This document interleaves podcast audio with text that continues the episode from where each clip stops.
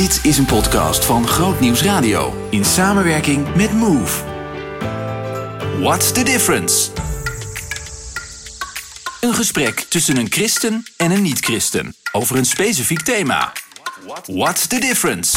Vandaag klimaatactivisten. Ik ben Rosemarijn en ik geloof in God. Ik ben Sebastiaan en ik geloof niet in God. Wanneer werd klimaat een punt voor jou waar extra aandacht voor nodig is? Eigenlijk in de eerste paar weken toen ik begon met studeren. Ik was vanaf mijn 11e, 12e al wel, wist, wist ik wel over klimaatverandering. En dan hoor je het op het jeugdjournaal en zo. En denk je, oh ja, het gaat niet goed. Maar dan weet je ook niet als kind hoe erg het is. En pas toen ik ging studeren eh, en toen ik een praatje kreeg van Extinction Rebellion, toen was ik echt volledig overtuigd. Toen dacht ik, oké, we gaan op drie of vier graden af. Dat is gewoon rampzalig voor honderden miljoenen mensen. Ik moet hier wat aan doen. En vanaf toen is mijn leven eigenlijk in het teken gaan staan ehm, van, van de klimaatcrisis.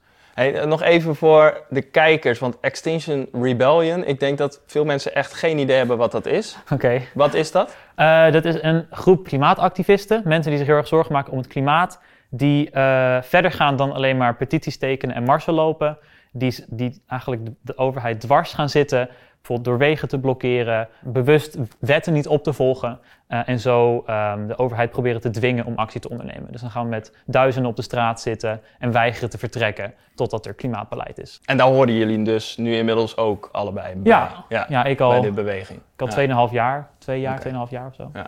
Hoe, hoe was het voor jou? Wanneer werd het een ding in jouw leven?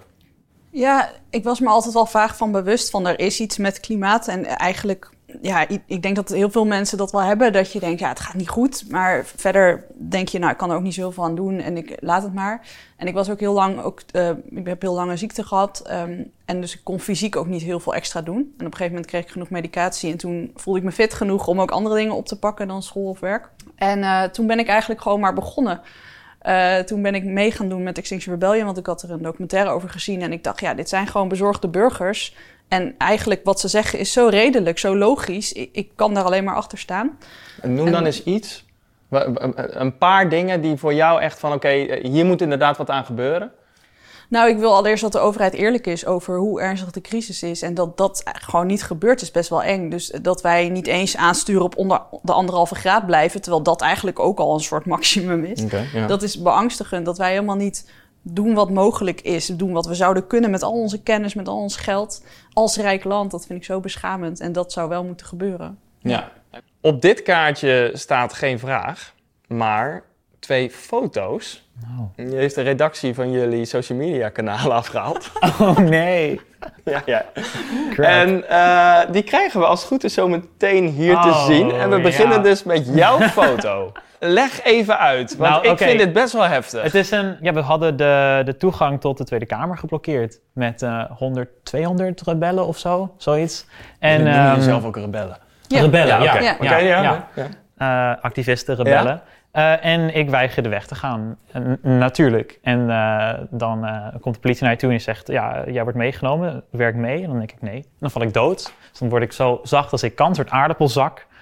Want dan kost het meer mankracht om mij weg te tillen. En dan, ja, dan loop je dus met vier van die gigantische ME-kerels ja. een politiebusje ingedragen. Om wat te bereiken?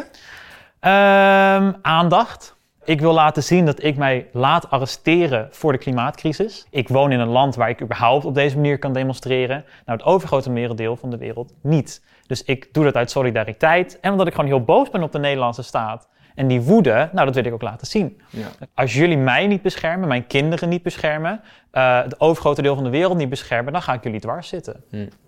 Zo okay. simpel is het. Ja, ja zo simpel is ja. het. Ja. Daar wil ik zo meteen nog even een losse vraag over stellen. Ja. Want Oh, Jij hebt ook een foto. ik vind hem ook heftig. Ja. Hè? Ik ja. moest echt even een paar keer kijken van wat zie ik überhaupt? nou, we zitten hier voor het CDA-partijkantoor. En uh, we hadden ons vastgelijmd aan de grond. En uh, we waren overgoten met nepbloed. En we hadden een, uh, een banner voor ons en daar stond op... klimaatcrisis is massamoord. En nou ja, wij zijn daar gaan zitten. En, maar wacht even. Vastgelijmd? Ja. Dus, maar echt met je, met je blote handen? Ja.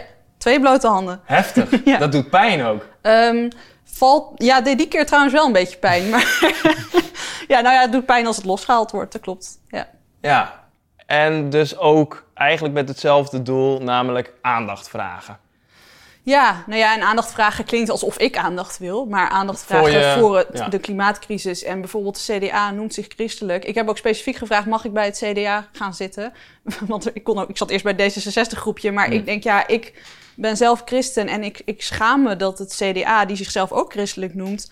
niet voor de aarde zorgt. Gewoon de aarde laat stikken. En de mensen in het globale zuiden, in, in arme landen... ook laat stikken. Ik, ik kan daar niet bij. Ik ben daar zo boos van.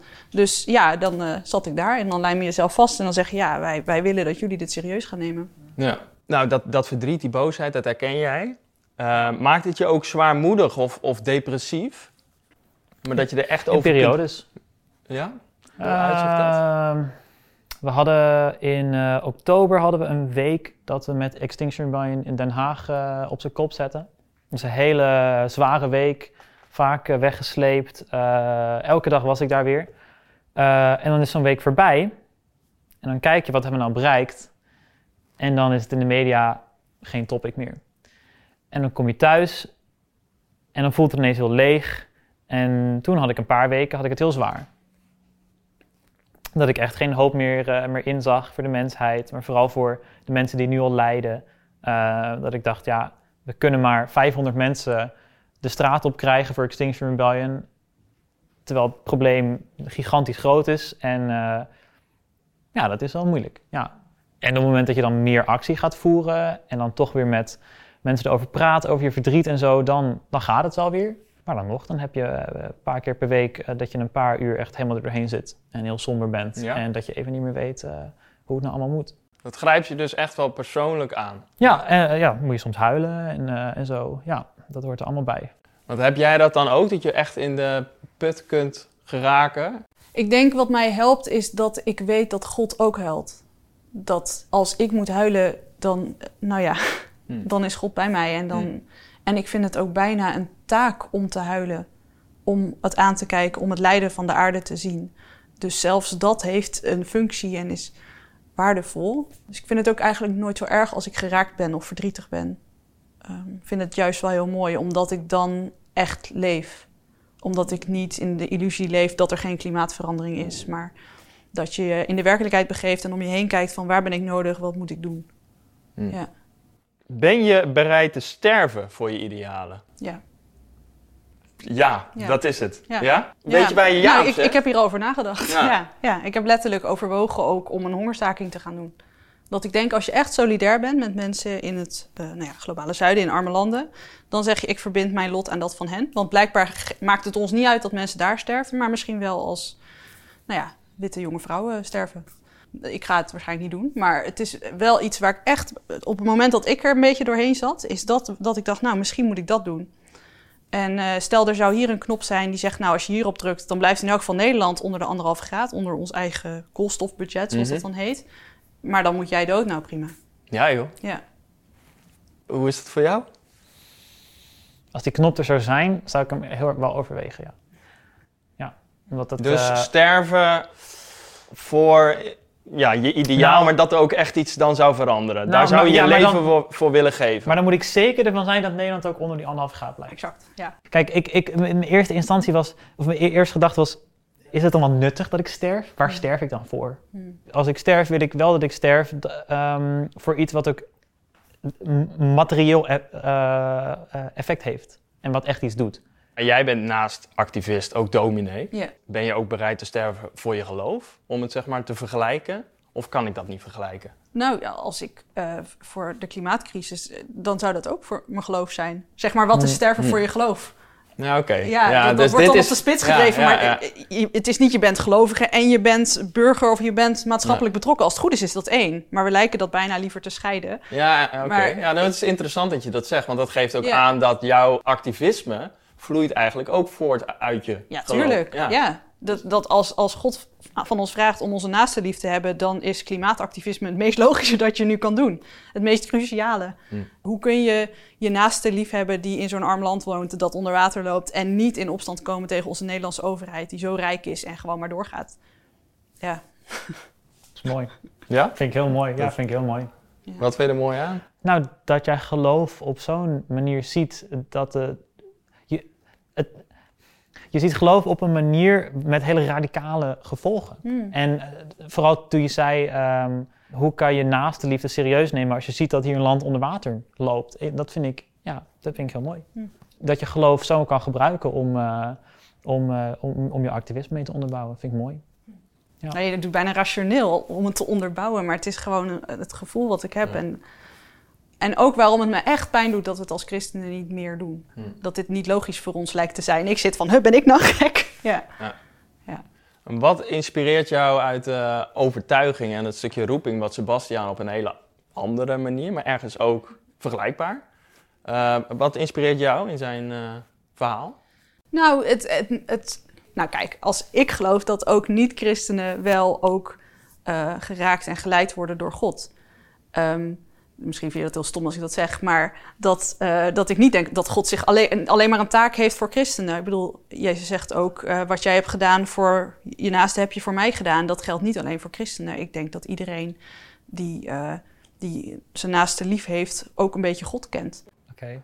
Dat Wat is echt wel weird. gewoon. Dat is echt wel weird. Ja, waarom? Ik, ik, ik, ik dacht namelijk altijd over geloof. Oké, christenen geloven in dat God met hun is, maar mij laat met rust of zo.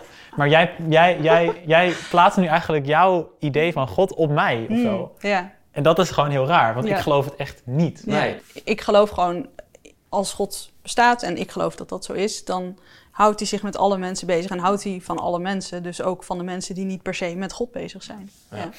Ja. sorry. Ik geloof dat God van je houdt.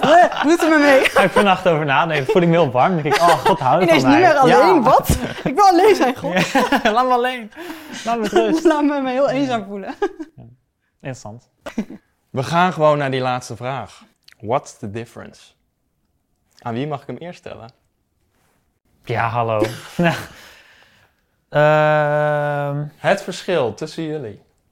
Poeh, vind ik heel moeilijk. Ehm, ik denk, mijn inspiratiebron komt eigenlijk helemaal uit menselijk lijden. Jouw, jouw inspiratiebron deels, maar ook deels omdat jij vindt dat we het huis van... Is de aarde het huis van God? Dat we Ja, het huis mooi. van God eh, moeten beschermen omdat God het heeft gemaakt. En dat voel ik totaal niet. Ja, jij bent bewogen en komt in actie. En ik voel op een andere manier ook een geroepenheid van, van iets nou ja, wat Ja. daar nog weer buiten staat. En een verschil is dat ik me in mijn activisme ook bezighoud met wat de kerk doet. Of heel erg niet doet. Dus in die zin eh, ook nog weer andere acties Ja. daarnaast. Zien in nog een podcast? Luister naar de Tot Slotcast via grootnieuwsradio.nl slash podcast.